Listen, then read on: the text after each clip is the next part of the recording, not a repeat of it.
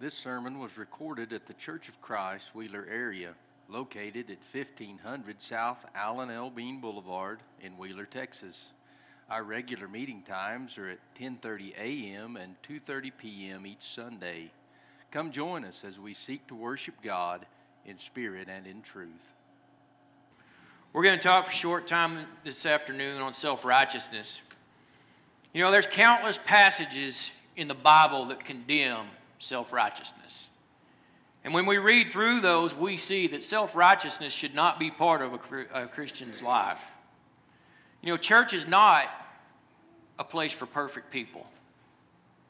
And I can think back maybe when, to when I was younger, and that, that was kind of a shocking statement that might, you might suggest that. And I, and I think probably the thought there was we were setting the bar too low. That maybe expectations were not set high enough if we thought, well, the church is not a place for perfect people. Because ultimately our goal is perfection, even though that we won't reach it. The example that's been set has been a perfect example.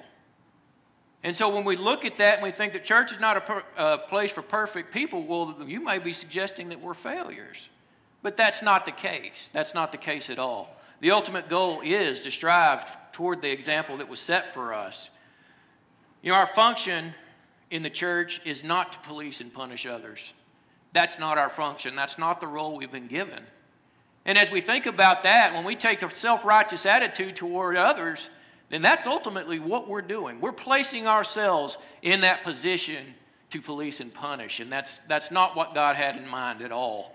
Uh, there is one that f- fulfills that role, but it's not us. So we start out with a parable we're all familiar with. In Luke 18 and verse 9, it says, And he spake this parable unto certain which trusted in themselves, and they were, that they were righteous and despised others.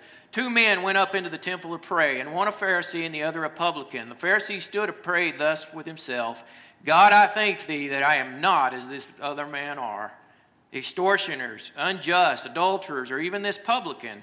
I fast twice in the week. I give tithes of all that I possess. And the publican, standing afar off, would not lift up so much as his eyes unto heaven, but smote upon his breast, saying, God be merciful to me, a sinner.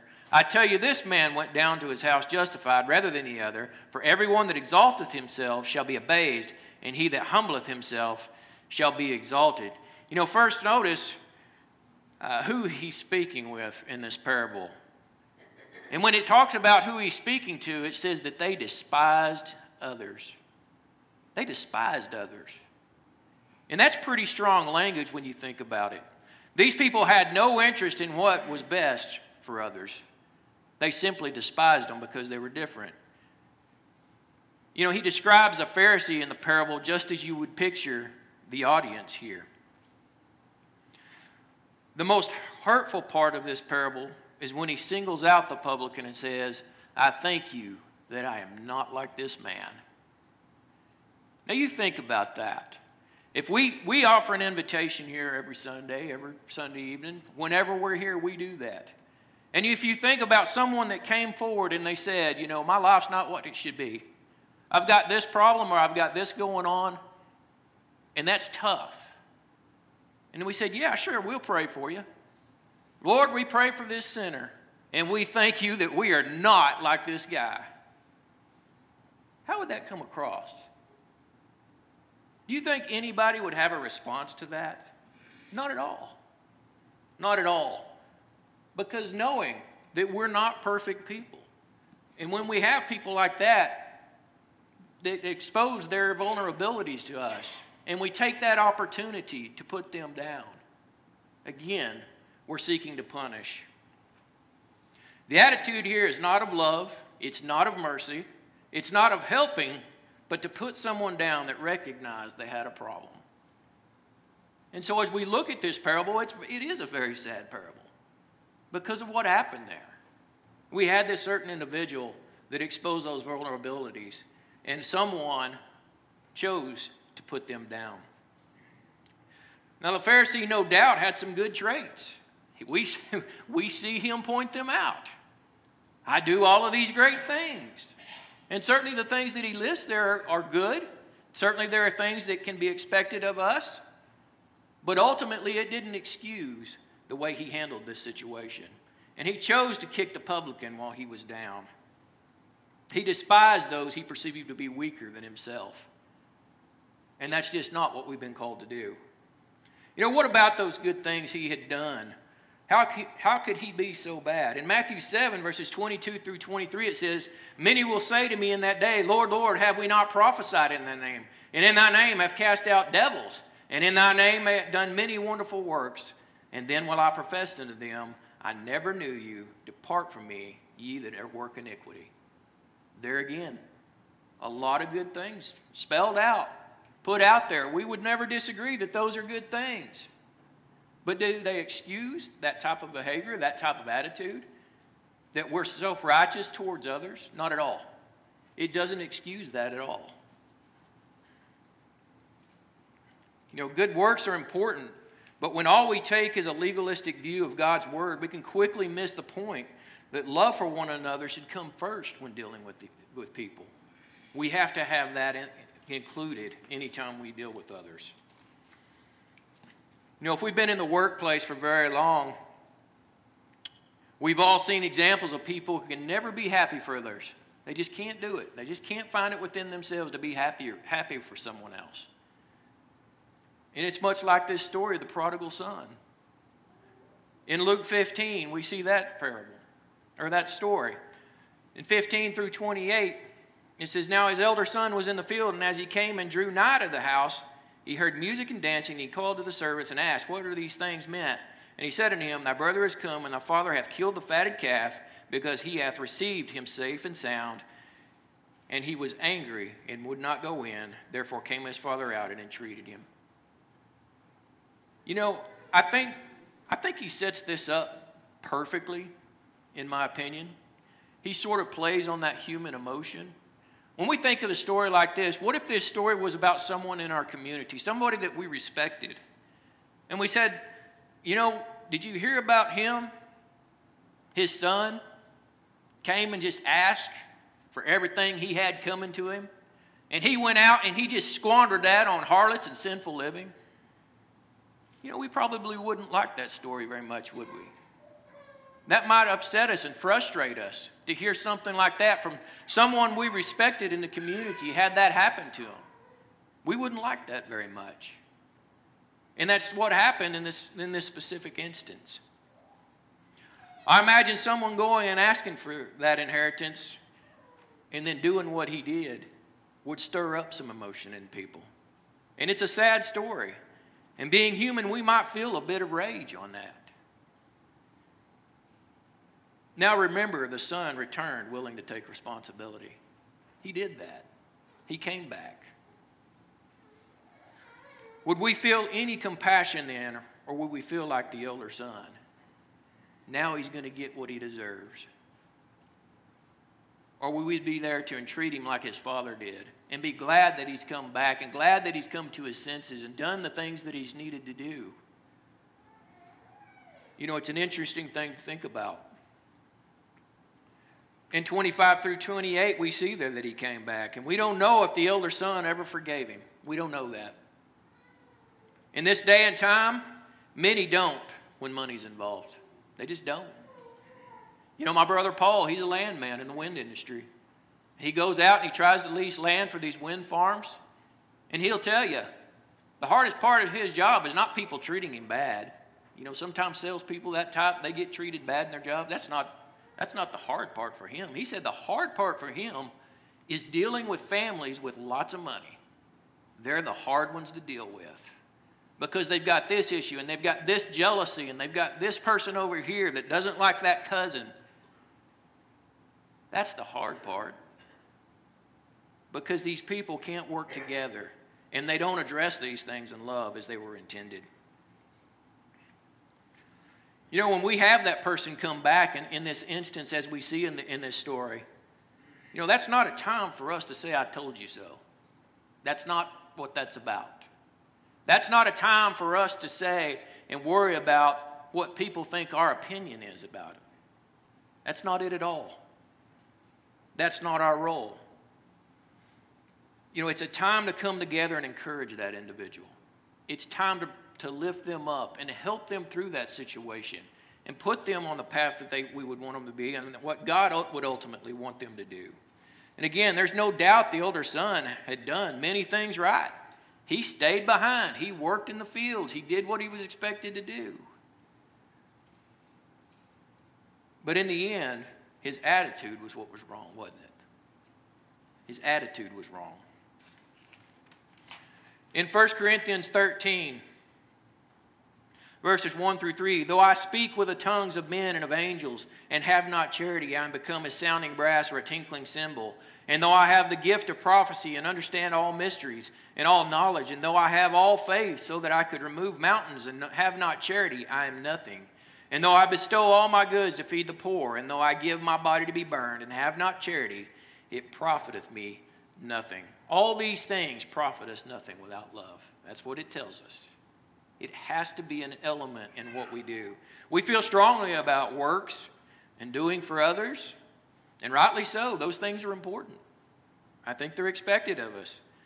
There's a place for that, a need for it. But don't make the mistake of becoming self righteous. Because in doing so, and becoming self righteous, we become unrighteous. Know, when you think about it in those terms, that's not something we want to be known as. But becoming self righteous puts in a, us in a situation where we are unrighteous. Don't make the mistake of becoming self righteous righteous because the good things, because of those good things, and forget mercy and compassion. In Isaiah 65, verses 1 through 5, I am sought of them that asked for, not for me, I am found of them that sought me not. I said, Behold, behold me, unto a nation that was not called by, thy, by my name. I have spread out my hands all the day under a rebellious people, which walketh in a way that was not good, and their own thoughts, a people that provoketh me to anger continually to my face, that sacrificeth in gardens and burned incense upon altars of brick, which remain among the graves and lodge in the monuments, which eat swine's flesh, and broth of abominable things in their vessels, which say, Stand by thyself, come near, not near to me, for I am holier than thou. These are a smoke in my nose and a fire that burneth all the day. That's his feeling towards, unri- uh, towards self righteousness. It's a smoke in his nose. It's something that he can't get away from fast enough. That's the way he thinks of those things. And certainly, we don't want to be involved in something like that. We don't want God to think of us in that way. You know, these individuals were not following God's will. We, we read that in this passage up above. That's not what God asked of them. Yet they found themselves to be holier than others that weren't doing those same things. And they are described as smoke in his nose and a fire that burneth all the day. You know, a self righteous attitude in, the, in a self righteous attitude in their own eyes. When we find ourselves to be self righteous, we're just as these people. We're just like them. He doesn't want us to be that way. In Matthew 9 and verse 10, it says, And it came to pass as Jesus sat at meat in the house, behold, many publicans and sinners came and sat down with him and his disciples. And when the Pharisees saw it, they said unto his disciples, Why eateth your master with publicans and sinners? But when Jesus heard that, he said unto them, They that behold need, need not a physician, but they that are sick. But go ye and learn what that meaneth. I will have mercy and not sacrifice, for I am not come to call the righteous, but sinners to repentance. You know, we can't help those who need it with a self righteous attitude. It's just like the example we had if somebody came forward. You know, nobody's going to come sign up for that. To come forward for ridicule, to be looked at as less than everyone else. We can't play the role we've been given if that's our attitude. In order to help others, we've got to encourage them to repent rather than dwell on their mistakes. And we offer an invitation every service. What are we inviting people to? That's what we really got to ask ourselves. What are we inviting people to? In Matthew 23, verses 12 through 13, and whosoever shall exalt himself shall be abased, and he that shall humble himself shall be exalted. But woe unto you, scribes and Pharisees, hypocrites, for you shut up the kingdom of heaven against men. For you neither go in yourselves, neither suffer you them that are entering to go in. When we take that attitude, we shut the door on those people. We shut the door on them. We prevent them from doing what God would have them to do. And as he tells the scribes and Pharisees here, you won't enter in yourself and you prevent others from doing it. You know, we have to consider this anytime others confide in us. Our actions will either help people or they'll make them worse off. We have to consider that, that they can actually be worse off depending on how we react to certain things. And certainly we don't want to be in that position. In Matthew 23 and verse 15, finishing that thought, it says, Woe unto you, scribes and Pharisees, hypocrites, for you compass sea and land and to make one proselyte. And when he is made, you make him twofold more the child of hell than yourselves. Twofold child, the child of hell. They were worse off for coming in contact with these people. You know, in our invitation, what are we inviting people to? Come to the realization that our actions can make others worse off, and we can make them resent God by our reaction. You know, if people can't confide in the servants of God, why would they think He would be any different? We wear that name, don't we? We wear the name of Christian. We wear Christ's name. And so when His people treat others that way, how do you think that reflects? Other people will think the same of Him. You know, I think that part of the time that's where this attitude that I can't be forgiven of the things that I've done could result from this. And I think there are people that have come in contact with people in the past, and that's where they get, some of them get that idea because that's the way they were treated. And that's not the way we're commanded to treat people. In James 3 17 and 18, it says, But the wisdom that is from above is first pure, then peaceable, gentle, and easy to be entreated, full of mercy and good fruits, without partiality and without hypocrisy. And the fruit of righteousness is sown in peace of them that make peace. How can we read these passages and get any idea that we're here to punish others? We can't. This is how he tells us to treat other people. And so to, to think that we're here to sort of punish others or police others, that's not, that's not at all our role. Sometimes we can think maybe we've earned that role to feel superior over others because of the things that we've done. And we've talked about that already. That doesn't help us earn anything or, or exalt us above others. You know, we talk about following the Word of God, but you simply won't find anything in His Word to justify a self righteous attitude. It's just not there. When we look through the pages and we study there, we see that we're to be here to help others, we're here to encourage them we find just the opposite that this type of attitude, whether shown in actions or through private feelings, is strongly warned against. We find it exemplified in James 2 and verse 13 For he shall have judgment without mercy that hath showed no mercy, and mercy rejoiceth against judgment. You know, I can't speak for everyone else here, but when I stand in that last day, I want all the mercy I can possibly get. I want all of it. And if you feel the same way about that today, then the time for you to show mercy on others is now. We've got to do that now. To have mercy on others and realize that when someone's caught in something and they, their lives aren't what they want them to be, they need help sometimes. And the way that we approach that is extremely important.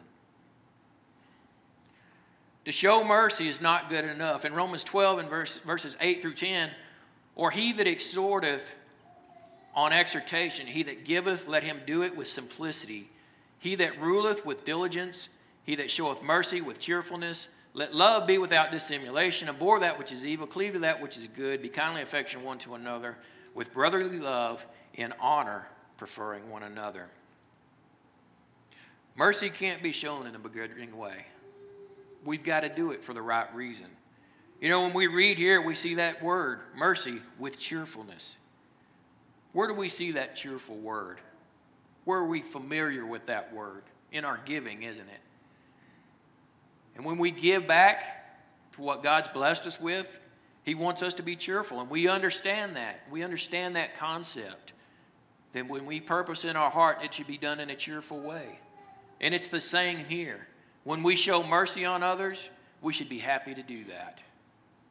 It shouldn't be done in a grudging way.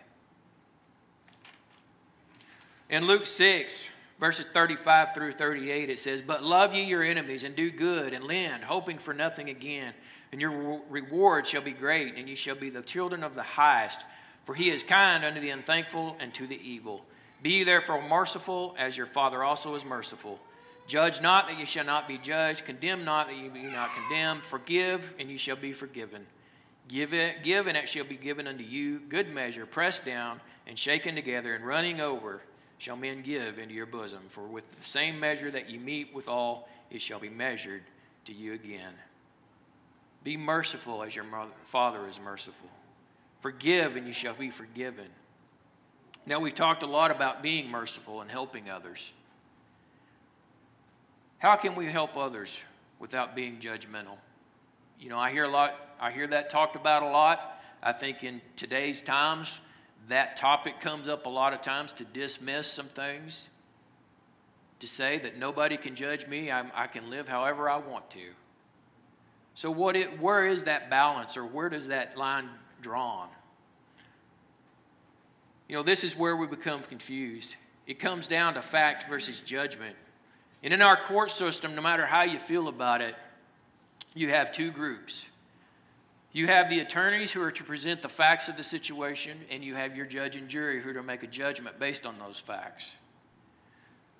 Now, if you put that in today's terms, and or in our terms for this afternoon, if you know me to be actively living and practicing a certain sin, is that fact or judgment? I'm not talking about hearsay. I'm not talking about people gossiping in the community. I'm talking if you know me to be caught in a situation. Is that fact? It's a fact, isn't it? It's something that's happening. Now, if you know this about me and you take the attitude that I'm like that, I'll never change and I'm going to burn for it. That's judgment, isn't it? To ascertain that I'm never going to change and you've already judged me and you've put me in that position that I'm going to burn for that. That's judgment.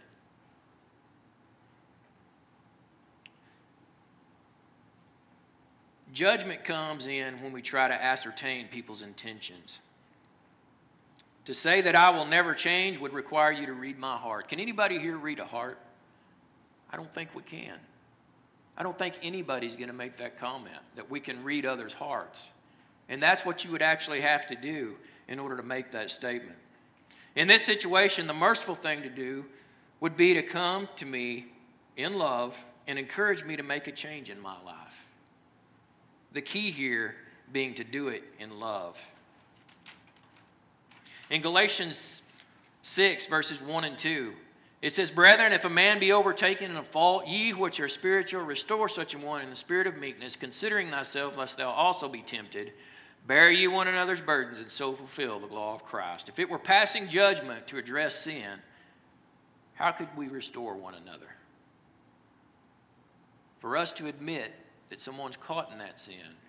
If that's wrong, then how can we go to them and help them bear that burden? You know, it quickly becomes evident that our attitude determines whether we're feeling, in fact, dealing in fact or judgment. Are we looking at that situation properly in love? I'm addressing in addressing situations such as these, if we do it with any other motive but love, we would be in the wrong. And we see passage after passage of that teaching that it should be done in love. And you know, we're not talking about situations that involve church discipline. Those times happen, and there's people that play those roles, and you don't want to see it. I've seen it.